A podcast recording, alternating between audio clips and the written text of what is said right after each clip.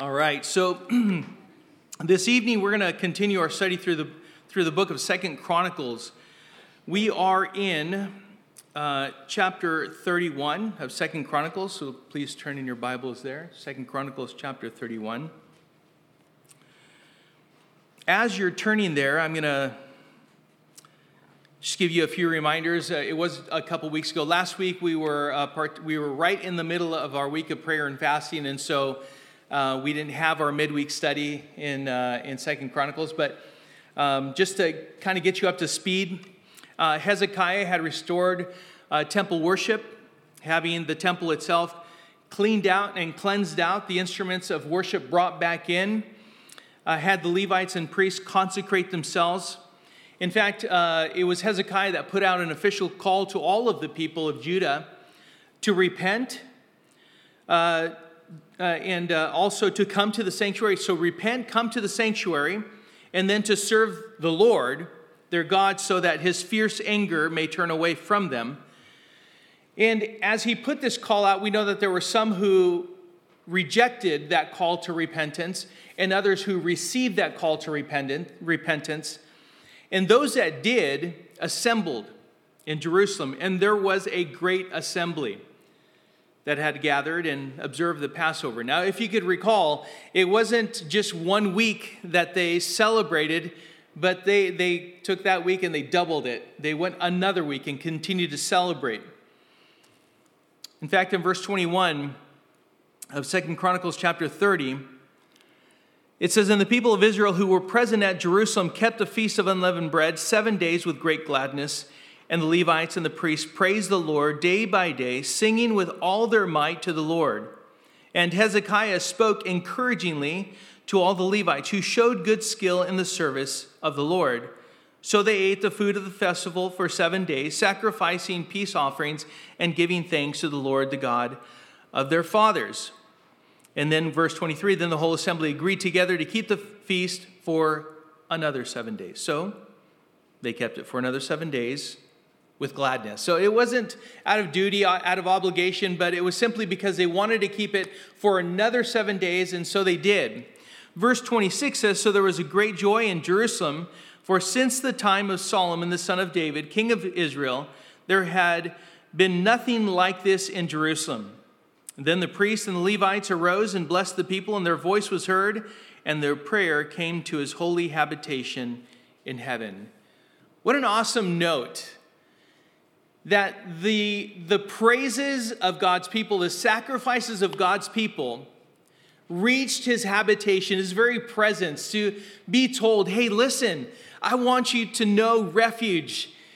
That the praises that you sung to God, the sacrifices that you so willingly and joyfully came and offered them to the Lord, that the, the, the fellowship of the saints and the prayers of the saints, oh, it has all reached his habitation. Oh, in other words, it is well pleasing to the Lord. What you have participated in, what you have done, what you have spoken, the manner in which you interacted with each other and served Him. It was a blessing. It blessed the Lord our God's heart. He is pleased, He was honored, He was exalted. Well, as we go into chapter 31, we come to understand that the effect this had on the people went far beyond. It was they were filled with joy, which resulted in praise, which affected their immediate action against anything that would hinder, pollute, or dilute their worship of the Lord their God. And as we saw, they put their worship in order. And as we're going through this chapter, we see it continuing through this chapter. They put their worship in order according to God's word. Not their own thoughts, not their own plans, but they made sure that their worship was orderly. It was all organized and planned according to God's word.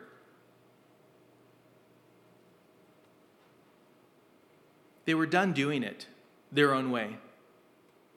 You know, we, we have to get to a point in our lives, in our walks with the Lord, to where we say, enough.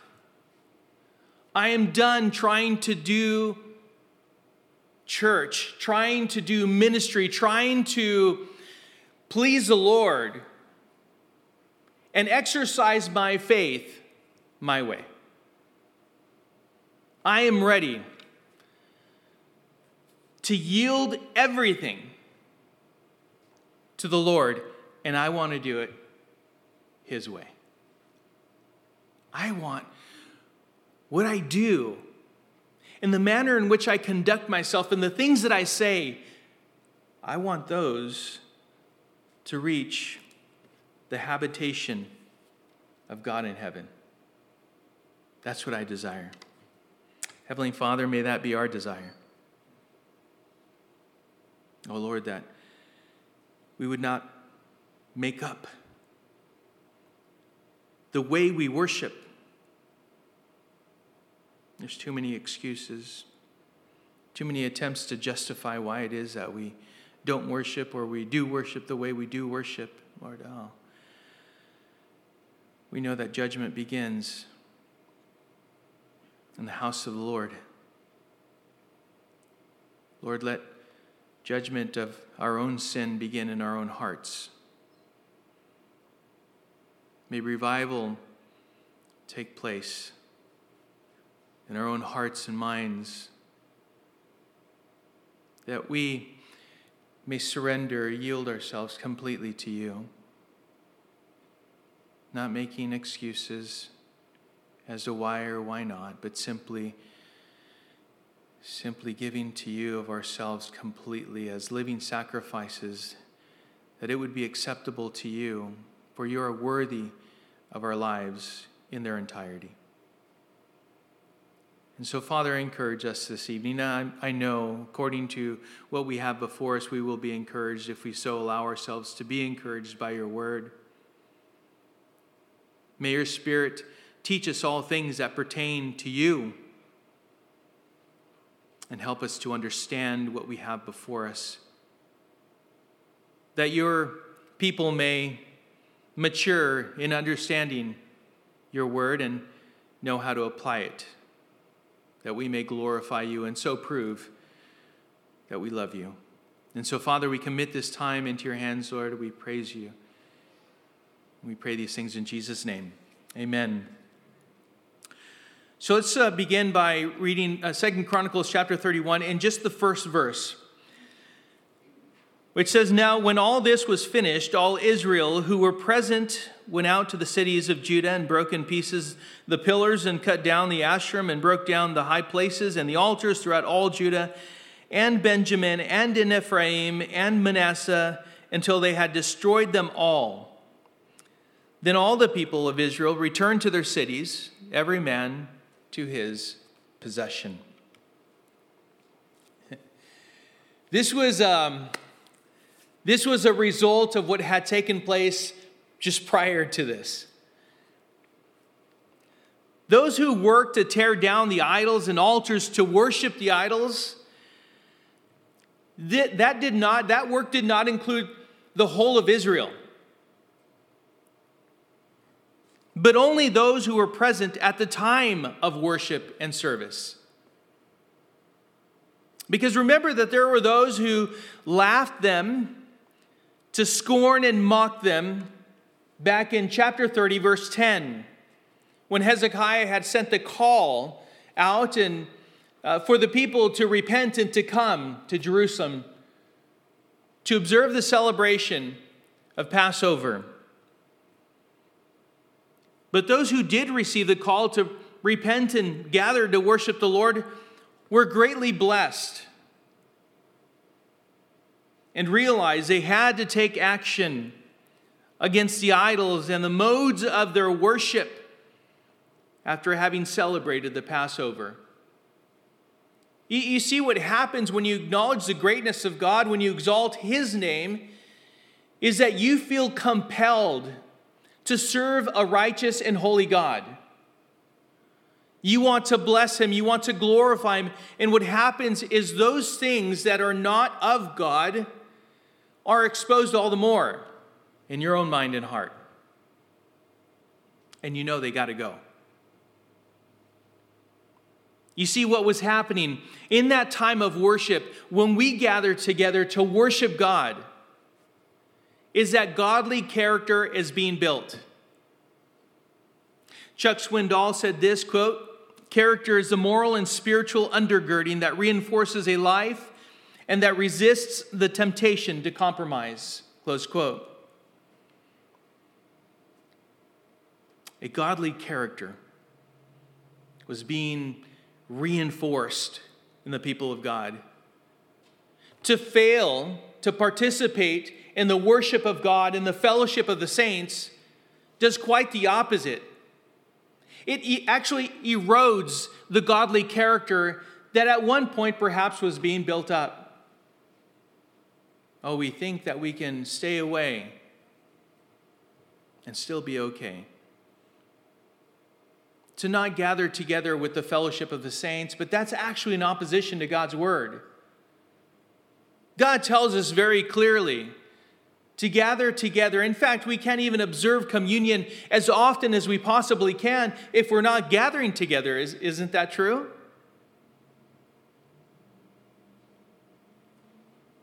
In fact, it, in Hebrews it says, Do not forsake the assembling of yourselves, as is the manner of some but do so even more as you see the day drawing near or approaching. Do you not see the day approaching? The days, oh, they're getting shorter. Jesus is coming soon. We ought to be gathering all the more. And as we do so, what happens is iron sharpens iron. We can encourage, exhort, admonish, teach, disciple. We can do all those things as we gather together. in godly character is being molded and shaped as Jesus Christ is working amongst us and we are being sanctified. As we consider Judah and all that was going on, we need to remember that it was the king who started this.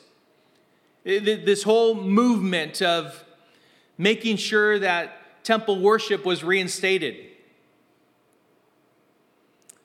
He started this as he had removed all the articles associated with idol worship and returned all the articles associated with the true worship of God. Back in chapter 29 and verse 15, it says, They gathered their brothers and consecrated themselves and went in as the king had commanded, that is, King Hezekiah, by the words of the Lord so, according to God's word, to cleanse the house of the Lord. The priests went into the inner part of the house of the Lord to cleanse it, and they brought out all the uncleanness that they found in the temple of the Lord into the court of the house of the Lord. And the Levites took it and carried it out to the brook Kidron. They began to consecrate on the first day of the first month, and on the eighth day of the month, they came to the vestibule of the Lord. Then for eight days they consecrated the house of the Lord, and on the sixteenth day of the first month they finished. When they went in to Hezekiah the king and said, We have cleansed all the house of the Lord, the altar of burnt offering, and all its utensils, and the table for the showbread, and all its utensils, all the utensils that King Ahaz discarded in his reign when he was faithless, we have made ready and consecrated, and behold, they are before the altar of the Lord. This was something that was initiated by the king. And the people cut down and broke down all the false altars around Judah, and even went into a portion of Israel and did the like into the northern kingdom. Listen, our consecration, our worship, our personal joy will always affect more than just ourselves. Always. It will always make an impact on other people that are around us. The, the cloud of witnesses that we have around us is our sphere of influence, that which we have been gifted to influence. No, we do so one way or another. In Matthew chapter 5 verse 16 it says in the same way let your light Shine before others so that they may see your good works and give glory to your Father who is in heaven. In 2 Corinthians chapter 2 verse 14, the apostle Paul writes, "But thanks be to God who in Christ always leads us in triumphal procession and through us spreads the fragrance of the knowledge of him everywhere." For we are the aroma of Christ to God among those who are being saved and among those who are perishing. To one, a fragrance from death to death, to the other, a fragrance from life to life. Who is sufficient for these things? Um, there's a reason why it is that people respond the way they do to us. To someone who's genuinely walking with the Lord, at some point, people start responding. At first, they may think, well, he or she is going through a phase and perhaps they'll work through it. They'll be their old self again at some point. And when you don't, because you've been transformed, you've been given a new heart, new desires, new purpose, a new hope in Christ, what happens is people start taking note. And then things start to change. Now, we need to, if, if we're not impacting those around us, then perhaps we're in compromise. At some point, we start impacting those around us, one way or the other. Well, after this thorough cleansing that the people partook in, of destroying the idols and the altars for the idols, all the people went home. You know, it would be great and good if this happened in America, wouldn't it be? A great cleansing of the land of all idol worship and its mechanisms.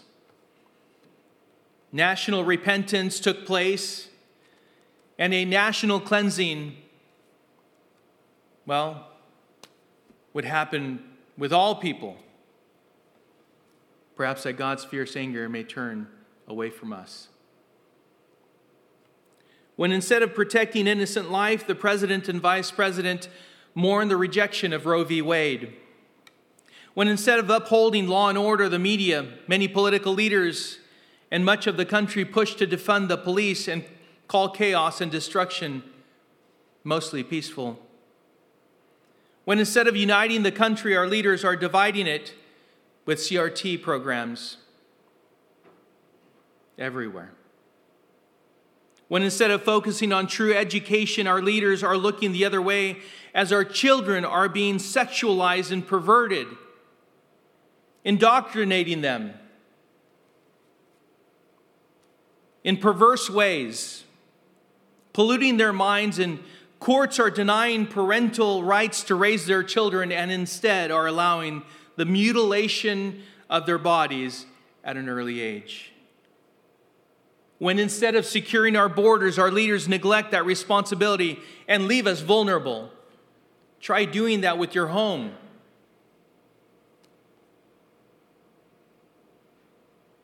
Listen, brothers and sisters, we're headed down a path of judgment as America. The road that we are on right now, we will be judged. It's not a matter of if, it's just a matter of when. And I believe that we are actually going into the first the first portions of judgment. God's fierce anger will come against this country. We have not seen the beginning of it if the warning is not heeded and repentance does not take place. Do I want revival here in America? Absolutely. Listen, for anyone who's sitting down right now and thinking, here we go, this is a political statement, I couldn't be further from the truth. This is a biblical warning. Just as the prophets of the Old Testament warned, so I am, according to God's word, warning our dear United States of America. Our government is corrupt. Our system is broken. It is morally bankrupt. This nation has turned its back on God. And so it's a call. It's not anything political, it's a call to repentance. It's a call to repent of this evil and turn to Jesus as Lord and Savior. In fact, the first part of the judgment of the people is God giving the people, according to Romans 1 24, 26, and 28, giving the people up to the lusts of their hearts, to impurity, to the dishonoring of their bodies among themselves, to dishonorable passions, to a debased mind to do what ought not to be done. That is exactly what's happening today in America. Drag shows for kids. If you've seen, have you seen the pictures uh, of, of kids being brought up on, on stage. And I won't even begin to describe some of the things that they are doing with these children. No, we need to repent. We need to speak out against those things. Why? Because it's perverse and they're stealing the hearts of our children.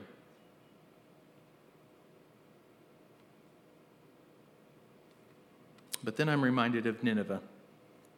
Did you know that Nineveh is not part of the prom? It wasn't part of the promised land.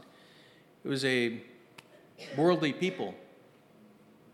And yet, the Lord saw what was happening there, and he wanted to send Jonah. Now, Jonah wanted to go the other way, right? Literally, like, I, Nineveh is this way. He got on a boat and a ship and started going in the exact opposite direction.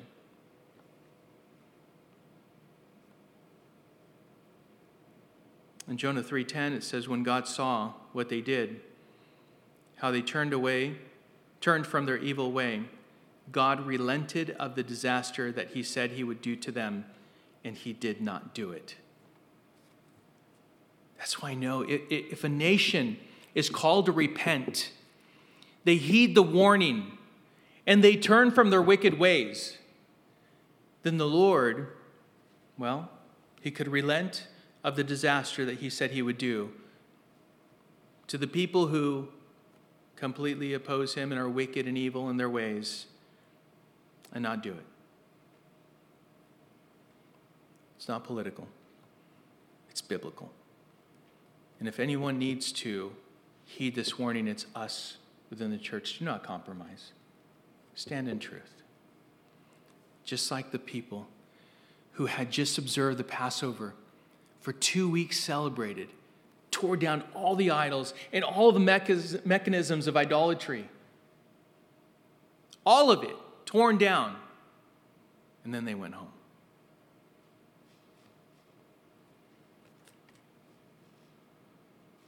They were on the right path, they were doing the right thing. Verse 2. And Hezekiah appointed the divisions of the priests and of the Levites, divisions by division division by division, each according to a service, the priests and the Levites, for burnt offerings and peace offerings, to ministers in the gates of the camp of the Lord, and to give thanks and praise. The contribution of the king from his own, the, the, the contribution of the king from his own possessions was for the burnt offerings, the burnt offerings of morning and evening, and the burnt offerings for the Sabbaths, the new moons and the appointed feasts, as it is written in the law of the Lord.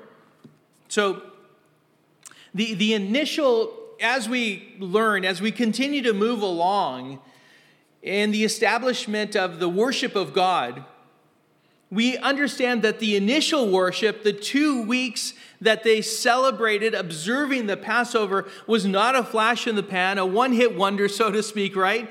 An excitement for a moment and then forgotten. We need to think about that for ourselves. Too many, too many people get excited for a moment. You see them sometimes around for a week or two or three weeks, or maybe even a couple months. And then when they realize that the service of God and the worship of God, well, it requires our sacrifice.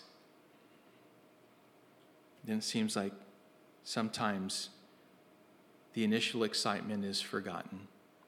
The zeal that a person once had is fading away. This was not that way.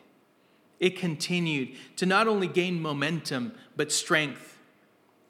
Hezekiah making sure of this. He appointed, he assigned order and positions to ensure that the regular and daily worship of God was established in Jerusalem. I love that because for Hezekiah, it was like, no, no, no, I'm going to go all the way. I'm going to make sure that everything is taken care of here. Everything is planned, everything is orderly according to God's word. Had Hezekiah not done this, the people would have easily gone back to worshiping God however they pleased. They would have had self appointed leaders who did things their way, and there would be no order. Not that people don't try to do that anyway. That's just the inclination that we have. And there would be no central worship from which all other worship comes from, but a splintering of the people, and not a unifying common manner of worship overseen by those appointed to ensure worship according to and in God's truth. Oh, it's important. Orderly, planned, consistent worship of God according to His word is critical to the health of His people. And so Hezekiah established orderly worship, which, by the way, doesn't mean that the Spirit is absent.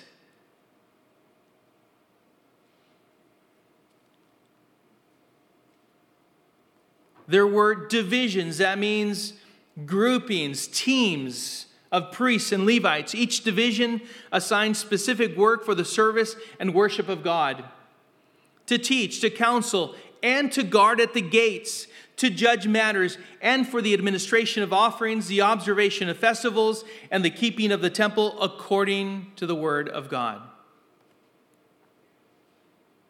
And note one thing as we read through that the king also contributed his personal portion in support of this work to facil- facilitate. He himself was being obedient to the word of God, giving, as we saw here, as we read from his own possessions. You know, Second Corinthians chapter 9 verse 7 says each one must give as he has decided in his heart, not reluctantly or under compulsion, for God loves a cheerful giver. A cheerful giver. Well, let's continue. Verse 4 says, And he, Hezekiah, commanded the people who lived in Jerusalem to give the portion due to the priests and the Levites, that they might give themselves to the law of the Lord. As soon as the command was spread abroad, the people of Israel gave in abundance the first fruits of grain, wine, oil, honey, and of all the produce of the field, and they brought in abundantly the tithe of everything. So the, give, the, the king gives this command. The command everyone is to tithe. In other words, come, fulfill your obligations according to the word of God, according to the law of Moses. They all knew it very well. What was this for? Just because? No, it had a purpose behind it.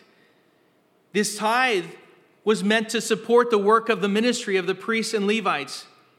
What was their work? Well, to study and teach the law of the Lord, as well as minister to God in the sacrifices and the administration that included the temple in its entirety.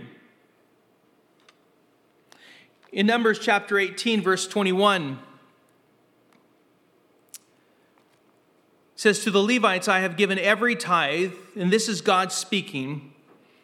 He says, To the Levites I have given every tithe in Israel for an inheritance, in return for their service that they do, their service in the tent of meeting, so that the people of Israel do not come near the tent of meeting, lest they bear sin and die. But the Levites shall do the service of the tent of meeting, and they shall bear their iniquity. It shall be a perpetual statute throughout your generations, and among the people of Israel they shall have no inheritance. For the tithe of the people of Israel, which they present as a contribution to the Lord, I have given to the Levites for an inheritance. Therefore, I have said of them that they shall have no inheritance among the people of Israel. And so, as we consider those few verses, we understand that this is establishes that the tithe belonged to God. As we read in Numbers 18 21, to the Levites, I have given every tithe in Israel.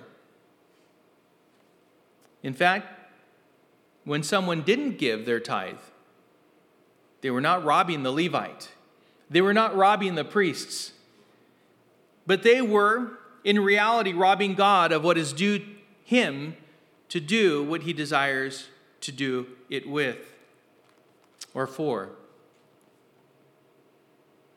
Now, this was actually addressed in Malachi chapter 3, verse 6 which says, For I, the Lord, do not change. Therefore, you, O children of Jacob, are not consumed. From the days of your fathers, you have turned aside from my statutes and have not kept them. Return to me, and I will return to you, says the Lord of hosts. But you say, How shall we, re- we return? Will man rob God? Yet you are robbing me. But you say, How have we robbed you? In your tithes and contributions. You are cursed with a curse, for you are robbing me, the whole nation of you. Bring the full tithe into the storehouse, that there may be food in my house, and thereby put me to the test, says the Lord of hosts, if I will not open the windows of heaven for you and pour down for you a blessing until there is no more need. Very clear that the Lord is saying, This is how. They were not robbing the Levites, they were not robbing the priests if they neglected to follow through and be obedient with the tithe. They were robbing actually God, withholding that which belongs to God. It's interesting, you know, and I know we don't we don't live in the Old Testament times. We live under the New Covenant, right? New Testament. But I find it interesting how people today make every justification for why they don't tithe. Number one, it's not commanded in the New Testament. Another thing that I have heard often I, I give in service, and therefore I hold some back, in effect, charging for their service. Another thing that is said, I spread out my contributions among many charities. Or I have given to the missions fund, and so therefore I, I don't tithe the whole amount. And so it's a portion here, a portion over there. Or I'm just, I'm working on it. I'll get to it. At some point, I'll get to it. Or I can't afford it right now. All of those things. But that doesn't explain uh, the widow and the two mites because Jesus didn't tell the disciples to go tell the widow, listen, that was very nice of you, but go ahead and take it out of the, the treasury box and, and, and take it home. It was an object lesson on how to give sacrificially to the Lord. I know, I know very well that a tithe is not explicitly commanded in the New Testament. But we need to understand this it sure does speak of it in a positive manner if done with the right heart. Have you ever considered that? Remember that the tithe was actually practiced before the law of Moses. It's practiced before that. You can read that if you're jotting down notes, Hebrews chapter 7, verses 5 through 9. In fact, this is how Jesus addressed the Pharisees. In Luke chapter 11, verse 42, it says, But woe to you, Pharisees, for you tithe mint and rue and every herb, and neglect justice and the love of God. These you ought to have done without neglecting the others. See, if you get the whole counsel of God, then it starts to kind of, wow, okay, Jesus didn't say to stop. No one said to stop. It's just that God loves a cheerful giver. What does it really come down to? It comes down to this the heart. It comes down to the heart. Do the verses in Hebrews and Luke imply that the tithe is actually still in place? Hmm. Either way, I will tell you this God loves a cheerful giver. Those who are generous at heart toward God. What we do know about giving in the New Testament is that it is to be regular, it is to be planned, it is to be proportional to what you are willing to give, it is to be private, it is to be generous, and freely and cheerfully given. According to 1 Corinthians chapter 16 verses 1 through 4 and as we read in 2 Corinthians chapter 9 verses 6 and 7 because if the goal is to give as little as possible, then the heart is not in the right place. Because this is not so much a financial issue as it is a spiritual issue. In the early church, in fact, if you read in the first few chapters there, they were giving more than the tithe. Were they not, in fact, Ananias and Sapphira were uh, they were put to death because they lied to the Holy Spirit, uh, because they were encouraged actually by Barnabas, who had sold his property and given everything to the church. That's, that's a bit more than a tithe, don't you think? So if you want to reflect New Testament giving, you want, might want to go back to the tithe. It's just a matter of the heart. That's what it comes down to. Like I said, it's a matter of the heart. Well, I think it would do us good to see how the people responded to the command that Hezekiah made to them according to the law of the Lord.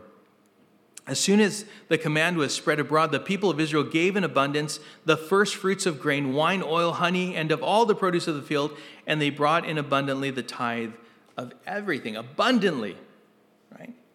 They not only gave the tithe, but in abundance was collected. Their hearts were right before the Lord. I don't care who commanded me. I know that's the commandment of the Lord. I'm going to give and I'm going to give generously. And that's what happened with them. In fact, as we continue in verse 6, it says, And the people of Israel and Judah who lived in the cities of Judah also brought in the tithe of the cattle and sheep, and the tithe of the dedicated things that had been dedicated to the Lord their God, and laid them in heaps. In the third month, they began to pile up the heaps and finished them in the seventh month. When Hezekiah and the princes came and saw the heaps, they blessed the Lord and his people Israel. And Hezekiah questioned the priests and the Levites about the heaps.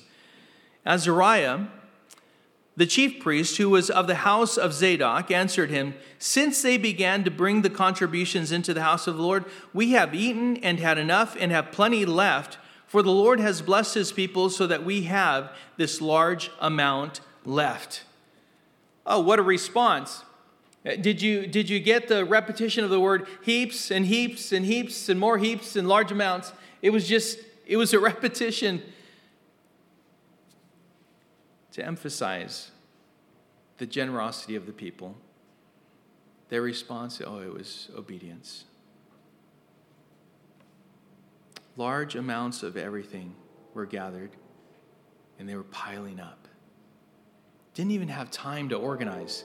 That, that's what this. Um, as you go through and, you, and you realize what, what this is saying is that they didn't even have enough time. Over the course of these months, it's just people kept bringing, kept bringing, kept bringing. We're like, okay, okay, you know, so throw, hey, listen, throw it in that pile. That goes in that pile, that one over there. Hey, listen, we'll gather it together and organize it later.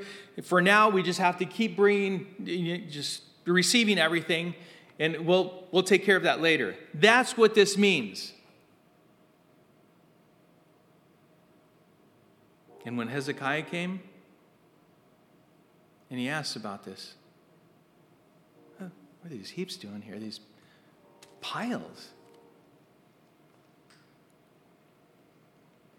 The priests and Levites, well, he told not only do we have enough, we're taken care of, but we have so much left over. For over half a year, the people brought the tithe in. You see, this was simply the evidence of their worship of God, their generosity, a willingness and a desire to bless the Lord. It was all unto the Lord. It was work that was done in the hearts of the people first. The individuals didn't know what others were doing, they simply, simply gave. They each gave as they purposed in their heart personally. And this was the result. How awesome that is, right? There's no need. Everything is taken care of. God is good. And I just give. Verse 11, this was the response of the people. And, and then it continues on, verse 11 Then Hezekiah commanded them to prepare chambers in the house of the Lord. And they prepared them.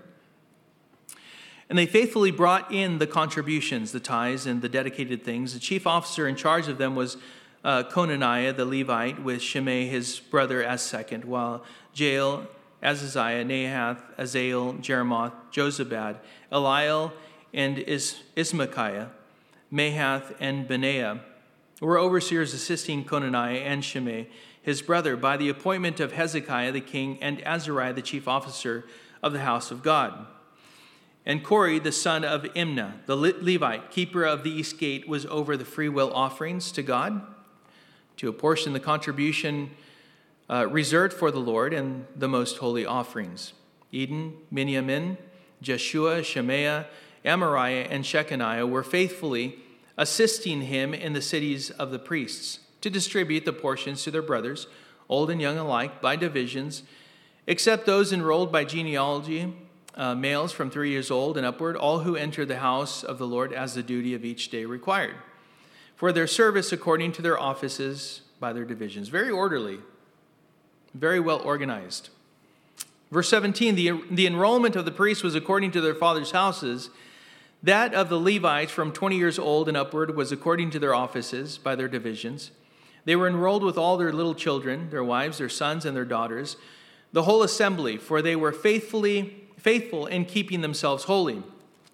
And for the sons of Aaron, the priests who were in the fields of common land belonging to their cities, there were men in the several cities who were de- designated by name to distribute portions to every male among the priests and to everyone among the Levites who was enrolled.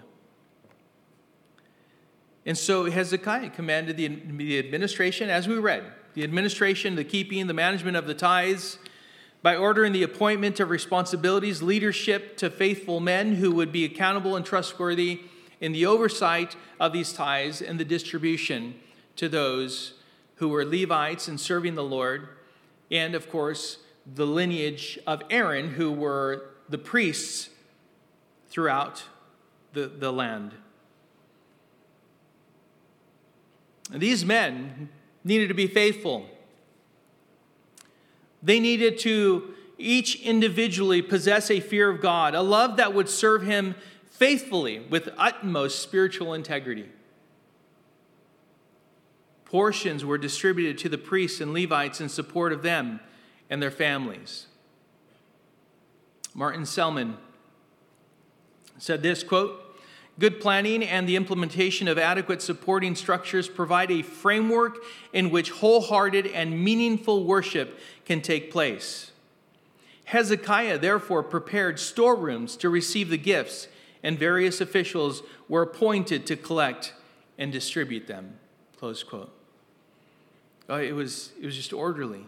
in fact, I, I was, um, I'm always blessed when I'm reminded of just the manner in which things are conducted here at Refuge. And I was in the, um, in the kitchen and I saw the hospitality schedule on the wall. and, and I see the names of the people who are or scheduled for each week. And I know it, it happens the same with Hands and Feet as it is with security, as it is, and you can go down the list of the, the various ministries within Refuge. And I, am always blessed when, when I'm reminded of those things. These things are planned out, they're organized and, and orderly. That's why it's important that everyone have integrity.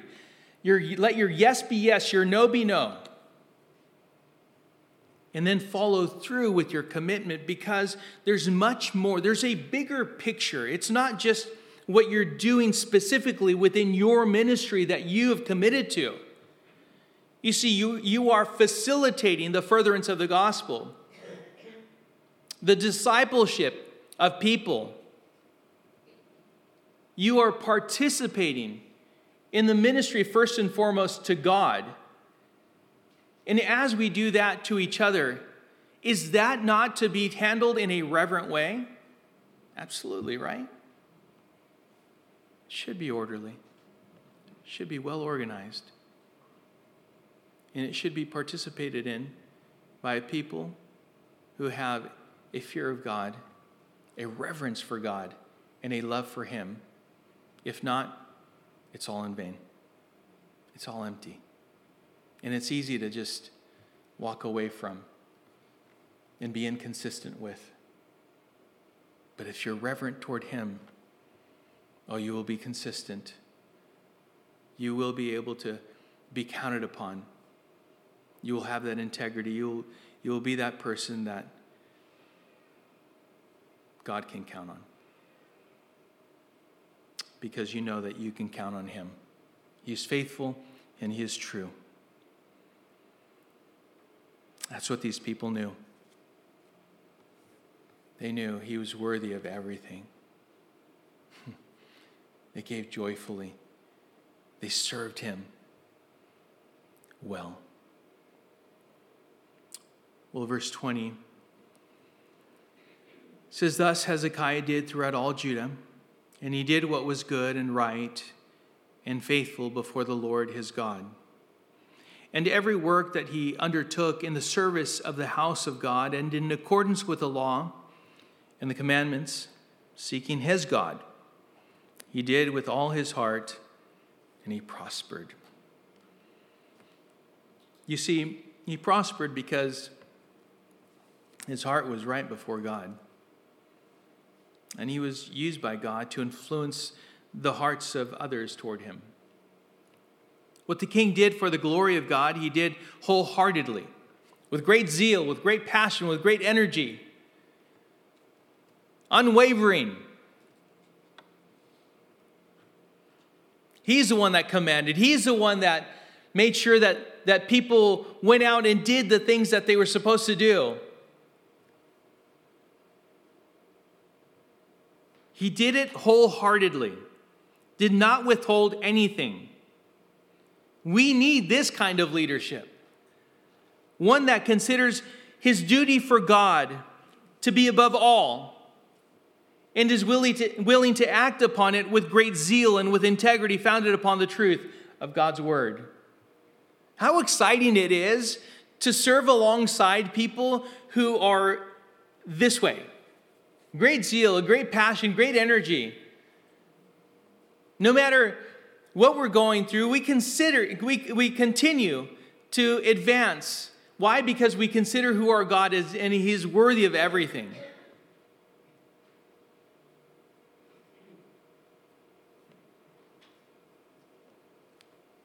Someone, anyone, be willing Stand up and be counted. Isaiah said, as God called, Here am I, send me. It's all we need to be willing to do. Be willing, available. Do what is good in the eyes of the Lord and do it wholeheartedly. I oftentimes quote 1 Corinthians 10 31. So whether you eat or drink or whatever you do, do all to the glory of God. God is worthy, isn't He? What an encouragement as we studied this chapter, I,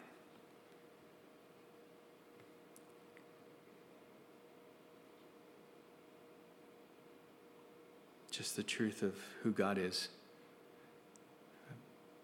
He is faithful. He is worthy to be praised. He is worthy to be served. He is worth our very lives to lay down for His glory.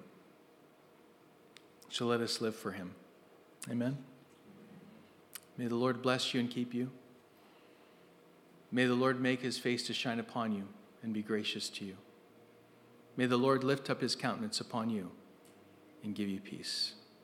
God bless you. Have a good evening.